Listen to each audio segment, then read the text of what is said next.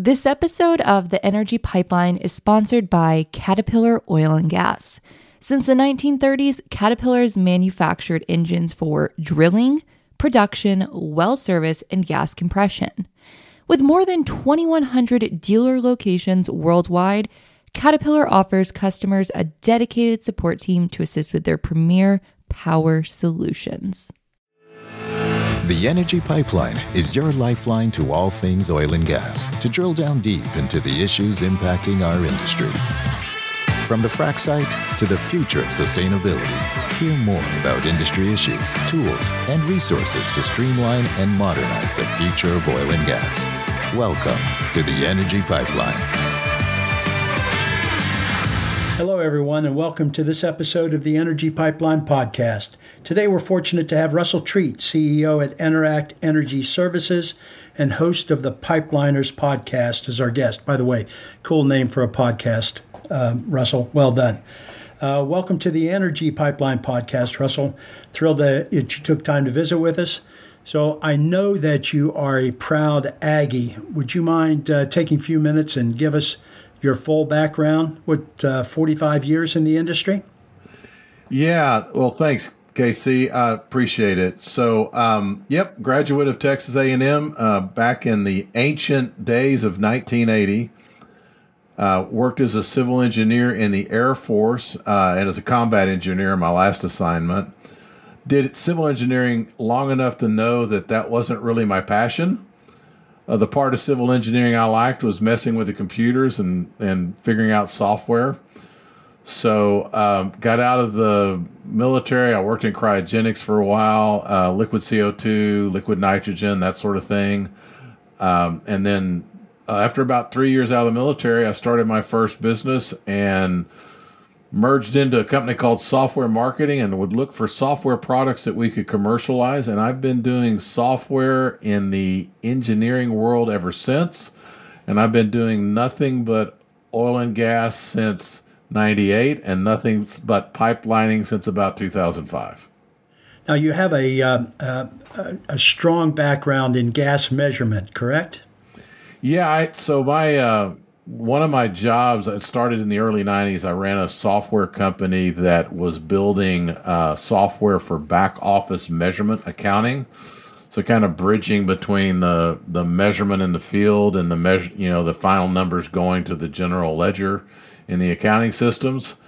Uh, and from there i you know i started doing work in the field and commissioned meter sites and set up telemetry systems and gathered electronic flow meter information and over the years i not only did gas i did a lot i've done a lot of liquid stuff particularly around ngl a little bit around crude and, and refined products but um, yeah I've, i started out in measurement and kind of migrated into scada and that because of i had those two things that kind of took me into leak detection and yeah been around the block a bit.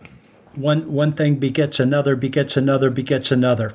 Right well, leak, leak detection is one of those things that you got to know a lot of things to be able to do leak detection.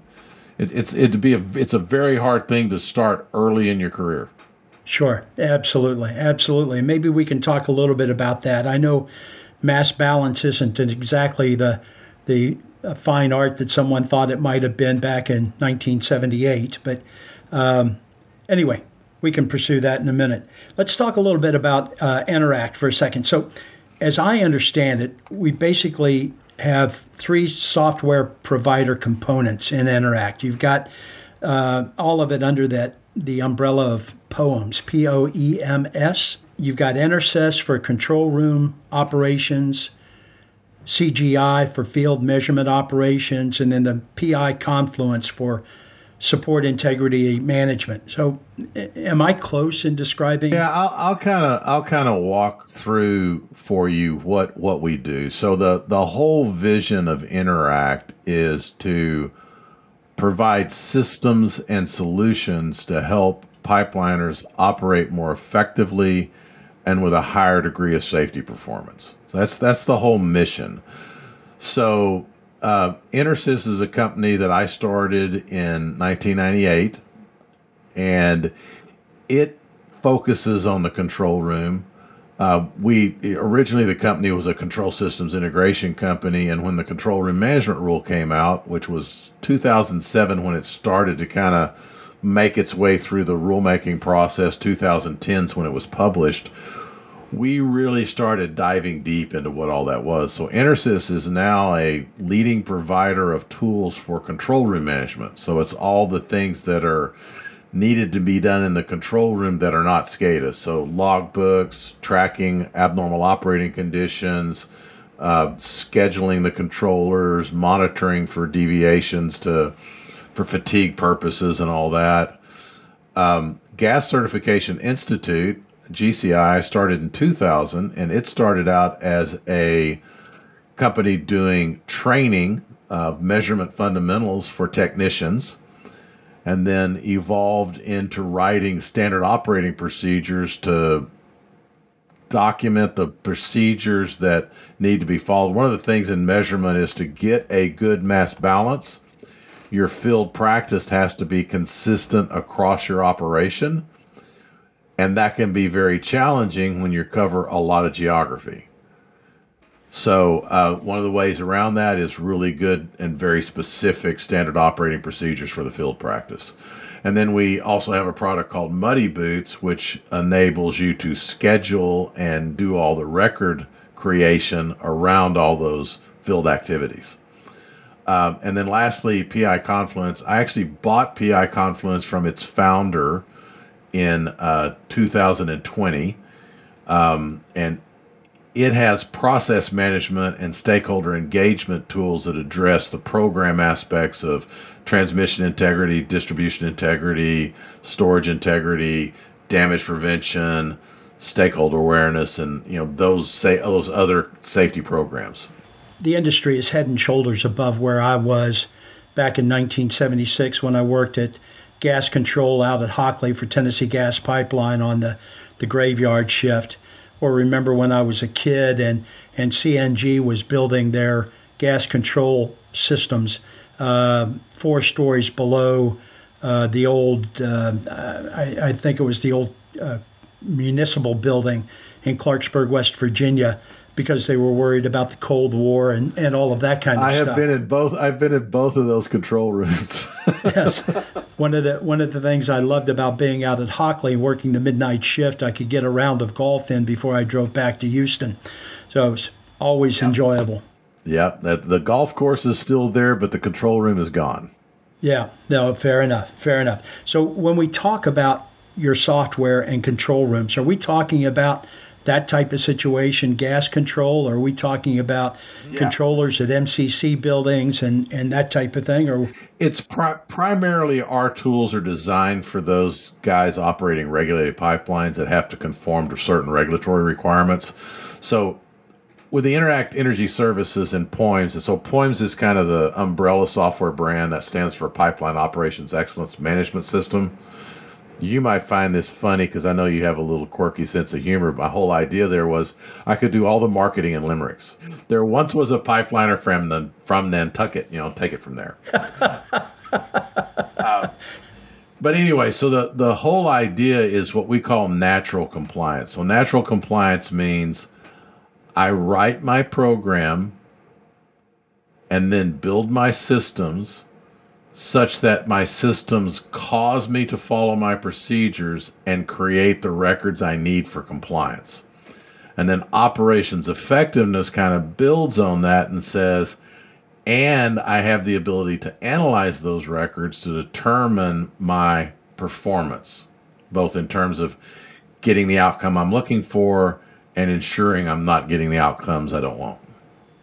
At the end of the day, in operations, if you don't have a document that says a task was performed during a PHMSA audit, the task wasn't performed because you don't have That's the right. documentation to prove that it was done, and and and you help a, a great deal with that that uh, yeah. review. Yeah, and that really the whole the whole idea. I I think I believe that our industry is going to get to its next order of magnitude improvement in safety performance through management systems. I think we've we I, we're going to continue to see improvements in all kinds of inspection technologies, image technologies, uh, other things. But those are going to be incremental improvements around integrity management. And if we want a step change improvement in safety performance, that's got to go to management systems. So that's really what we're what our vision is. That's what we're trying to do, and we're looking for ways to constantly looking for ways to where's the research opportunities, where's the new development opportunities, where are the problems that we think we can solve through management systems. So, you know, when you think about compliance, yes, you've got to have you know you got to have a policy. The policy's got to say the right things. You got to create records. And the records got to demonstrate that you're following the policy and the procedures, right? And everybody's doing that some way, but there's efficient ways to do that and inefficient ways to do that. And then lastly, if you're going to really going to improve performance, you need those records to capture data that you can analyze in order to improve performance. So just having a piece of paper is not enough. You got to get it someplace where you can do analysis on that data. Oh, I totally get it. Totally get it. So, so with this and talking about the control room, with your software offerings that carries over into integrity management as well. Yeah, and well, now I, to be clear, our software in the integrity management world is process centric, so it's process management. So if if you think about well, what is the inspection process? Well, I have to determine when I need to run a tool. I've got to run a tool. I've got to do data analysis. I've got to identify features. I've got to analyze features requiring excavation. I've got to excavate those features, you know, so on and so forth. So our our tools are designed to make sure that you're following a structured process in a structured way and that each step of the way you're capturing the records and data that are required. So now there are caveats may not be the correct word, but ways where certain operators of regulated pipelines do not have to run ILI tools. They have to follow certain procedures to um, not do that, and and it's a very difficult and and tedious process, from what I gather. Are are you seeing anyone follow that, or is? Oh yeah, absolutely, absolutely. I mean, yeah, I'm just using one example of a of a ILI tool because it's something that a lot of people can kind of wrap their mind around easily. But all of the safety programs require companies to put in place processes, and all of those processes require certain records to get created. So, ICAM, which is our product for uh, compliance management at the process level, what what it is designed to do is to document the process and then ensure that it's being followed and that the right records are being captured and the right questions are getting asked. So, and that works across ILI, that works across direct assessment, that works across distribution integrity, um, you know, uh, damage prevention. All those safety programs have multiple processes and all of that stuff can be done through ICAM. Wow, very very uh, detailed, very powerful so- software you're talking about there. Um, so does this this carries over to field operations? Then you said something about muddy boots. Yeah, that's that's interesting. So um, I'll tell you a little bit of, of, the story around that. So muddy boots, I came across uh, through one of the organizations I'm involved in in gas measurement, they showed up at one of the measurement schools. I was really fascinated by what they were doing. They built a software product that, well, in Canada, there's this thing called Title 17. Title 17 requires that you have a schematic drawing, a flow, uh, process flow diagram, basically, for every oil and gas site that's operated. So they built software for that. And then after they had that working, people started saying, Well, I've got these drawings here. Why can't I use this same software to track all of my maintenance activities and my site visits and all that sort of thing? So over time, it's become a kind of a very comprehensive field activity management system. Um, we were looking at building something to provide that and came across Muddy Boots, and we were looking for something that we could apply to pipelining. And make a long story short, we negotiated a relationship with Muddy Boots and became their exclusive distributor of the software in the United States. Um, and we integrated our control room management tools. So if I have an alarm, I can automatically generate a work order and it shows up in the to be scheduled part of Muddy Boots. So the field guys go, oh, hey, the control room needs this done. And it just seamlessly drops into their system. And then Muddy Boots is all designed to work offline on a smart device, so a tablet. But you can do it on a laptop, but it's all internet based, it's all browser based if I drop my internet connection, I can still collect all my data. And then as soon as I get back into an internet connection, it syncs it all back up to the host. So it's all optimized for being used in the field and it runs on your phone, it runs on a tablet, it runs on your laptop. And, and it runs without internet connectivity, which is no small thing in a lot of the places where guys like us work. Sure, sure. I got that. So uh, uh we both know that the majority of pipeline leaks are created by third parties. And that I believe it's now all 50 states and X number of provinces in Canada have the uh, law requiring that you call before you dig and do the 811. I, I assume your software allows for recording that if um, uh, an operating company went out to mark a pipeline to say that it was done and then yeah we have customers that are that are um, using our software for that kind of purpose. Um, you know it's a really that's a really interesting question KC so i i view that there's different levels of maturity in these kind of solutions. So if i could talk about muddy boots for a second. So started out as something for diagramming process flow diagrams and then became a field activities tracking system. A lot of companies out there will have one system for tracking the things they're doing for regulatory compliance, another system for tracking what they're doing for machinery, another system for tracking what they're doing for meter calibration and sample gathering. The whole idea of Muddy Boots is we put all that together in a single system. But there's a distinction between having the ability to capture a form and having a well defined, comprehensive process around marking for digs.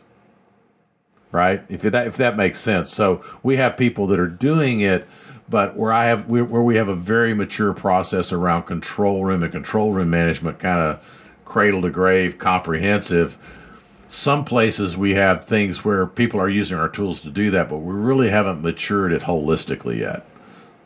I mean, that's part of what we're always trying to do. So, I mean, I'm, I'm taking this down a rabbit hole, but you know, it, it to me, this is there's a there's a real need for very well thought out, seamlessly integrated solutions because if I'm in the truck and I'm, you know, I'm doing a PSV check, well, I can also do a site check and I shouldn't need to go to two systems to do that. Sure, sure. No, that makes perfect sense. I got a uh, telephone call last month from someone who was upset because the pipeline company came out one time and marked the foreign pipeline crossing that, that these people were working around. And they were disappointed that they wouldn't come back after they cleared and grubbed and graded the site. And I said, no, you know, these, these uh, operating companies – want to come out and mark the pipeline, but then it becomes your responsibility as construction goes on to note where that is. And they've done their job.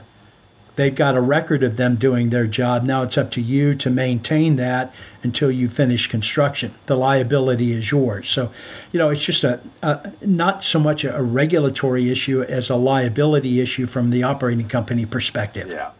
Yeah, this is one of the things that, that I have found, and particularly in doing the Pipeliners podcast and talking to a lot of folks that do things I don't do. There are so many highly vertical, very technical disciplines in our business that all need to work together and they all have very unique requirements about how they do their jobs and the data they need to collect. It's it's really quite complex. Yeah, absolutely. Absolutely. So so let's let's uh, go ahead and talk about the podcast for a second. If you go to your website, uh, Pipeliners Podcast, and you look at your guests, all of the guests are listed listed in alphabetical order, and I find my name on page twenty eight. well, I guess I guess we could. I guess I could do something in the software and do it reverse alphabetical on op- alternating days or something like that. So, so, so I understand. Well, the point is, you've got a well-established podcast. I, I've enjoyed being a guest on your podcast, and I appreciate you you thinking of me there. But uh, there, there's got to be a way that your podcast fits in with the rest of the Eneract effort that you're that you're doing. Well, it's it's um, it's it's interesting, KC. I, you know, I prior to rolling out our control room management solution, we were very well known kind of in the Gulf Coast and Permian area um, for projects we had done in the midstream space.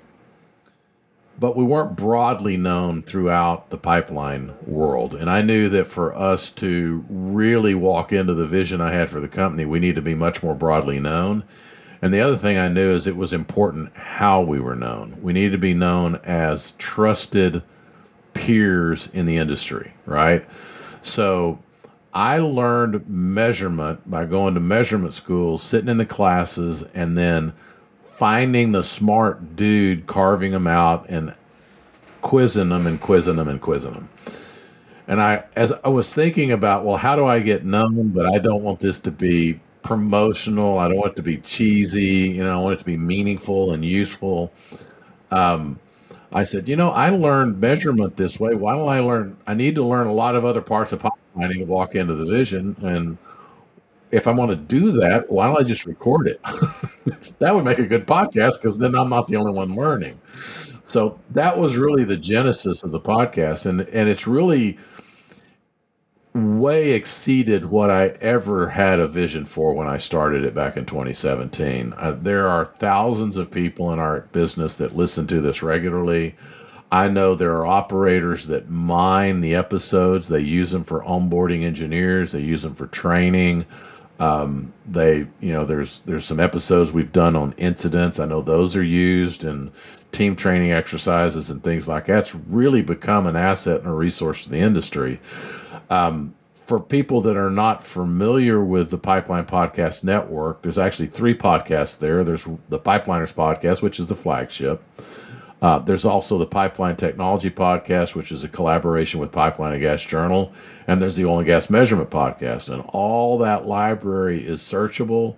Um, there's a transcript for every episode. Every episode has a dedicated page with shows and links to resources. Um, there's an area where every crazy buzzword that we use in pipelining is decoded. So there's definitions for all the acronyms and terms that we use in this business. So um, it's really quite a resource. I've, and I've had people tell me that they got they were new to pipelining, they found the podcast, and they were just so grateful that they were able to learn about the business. Can you uh, can you give us a link? Yeah, so the Pipeliners podcast is just pipelinerspodcast.com. The net the the show site, kind of the or the network site is pipelinepodcastnetwork.com. Excellent, excellent, excellent. Okay, good, good. Um, getting into regulatory for a second, if you don't mind. I know you keep your finger on the pulse of what's happening in the industry. I also know that you keep your finger on the pulse of what's happening from a regulatory perspective. So, so do you see something, some things new in this arena that, that you'd like to discuss today? Well, I, I, think the thing that's probably most topical is the leak detection and repair rule that's currently making its way through the rulemaking process with PHMSA. Um, I've made the comment that this is not really a pipe safety issue; it's really an environmental issue. Um, not everybody would agree with me on that. Um, I, I just, uh, you know, full disclosure, but it's there's a lot bound up in this. It's a big it's a big rule making, a lot of consequences. It's going to require all operators of gas pipelines to have knowledge of all their leaks and to have a plan for repairing all their leaks. It, it's it's basically going to be a zero emissions thing. Now that in itself, I think everybody in the industry would agree that that's a you know that is a good goal to, for our industry to to aspire to. Uh, there's a lot of concern about some things in the rulemaking, you know, requiring us to use fifth generation technology when that that technology is not yet new maybe not adequately addressing cost benefit of really doing this level of leak mitigation on lower pressure, lower size lines. Um, so there's there's a lot of just pushback about well, not should we do it, but how we do it and what time frame we do it. Um, it's going to be a big opportunity for a lot of folks. Um, it's going to be a big challenge for a lot of folks. both those things. Good, good, good. Well, we've gone down the list of everything I wanted to talk about, Russel. Is there anything else you want to uh, throw out there? Well, I just want to say congratulations for joining the Oil and Gas Global Network and and taking on this podcast. Uh, I think you're going to do great. Uh, I think you need to talk a lot about your family history and pipelining and your grandfather stringing pipe on mule chains, if you don't have a podcast on that subject in detail with photographs and everything else, I'm going to be highly disappointed. Well, I, I will tell you, I've, I've asked Tom Meissner to come on and visit about the history of pipelining, and I suspect we'll trade stories back and forth. Yeah, that would be good. Well, you got to talk about your dad too, and and uh, all the work he did with orifice plate meters and, and how he was a pioneer in, in that business as well. For full disclosure, when I was a young kid in this business, I met uh, Ken Yost, KC's dad. So um, great, great man. One of the one of those gurus that I went and talked to and carved out and asked a whole bunch of hard questions of, and he knew every single answer I could come a quest, come up with a question for. So he was he was very big in the AGA three committee and mm-hmm. and then uh, worked real hard with uh, uh, Bruce Shrake and a number of people here in Houston right, back right. in the '60s, uh, working on thermal measurement. I mean that was that was cutting edge technology in the '60s. Yeah, and those those guys have a huge legacy they left for the industry, and we we forget their names sometime. But the Gulf Coast Gas Measurement Society and the American Gas the American School of Gas Measurement, which few years ago celebrated its 50th anniversary. Those are the guys that founded those organizations and got them going. They they have trained, and because of that, they have literally trained tens of thousands of people in the industry and in the business. They, you know, I just, remember as a kid in West Virginia, uh, seeing people from Houston fly up into Benedum Airport and then drive on up to Morgantown for the Appalachian uh, measurement short course and oh, yeah. And slash golf tournament slash golf tournament. Yeah. yeah, absolutely, absolutely. But anyways, what I, what I would say, uh, KC, is look, congratulations. I wish you all the best. Uh, if I can help you in any way to help you be successful with what you're doing, just let me know. I'll be glad to do it. Um, it you know, there's lots of need for lots of good content and good good information for us pipeliners that are trying to make things better for us and those that come behind. Thank you, Russel. Thank you. Thank you. So, anyway, so um, if anyone wants to learn more about Eneract, uh, you can find them on the web at eneractenergyservices.com. Correct? Yes, sir. That's a great place to start, and you kind of learn about learn about all the things I got my fingers in. very good. Very good. So, thanks to all of you for tuning into this episode of the Energy Pipeline Podcast, sponsored by Caterpillar. If you have any questions, comments, or ideas for podcast topics, and Russel's already thrown out a couple for me, feel free to email me at kc.yost at oggn.com. I'm interested in, in comments, feedback, ideas. Uh, uh, want to expand the horizon. It's it's very important that we work on knowledge transfer. Russel's done an outstanding job. I I hope to uh, someday be as uh, capable as a podcaster as he. So uh, also want to thank my producer Anastasia Willison Duff, everyone at the Oil and Gas Global Network for making this podcast possible. Find out more about the OGGN podcast at oggn.com. So this is KC Yost saying goodbye for now. Have a great week and keep that energy flowing through the pipeline. Thank you all. Come back next week for another episode of The Energy Pipeline, a production of the Oil and Gas Global Network. To learn more, go to oggn.com.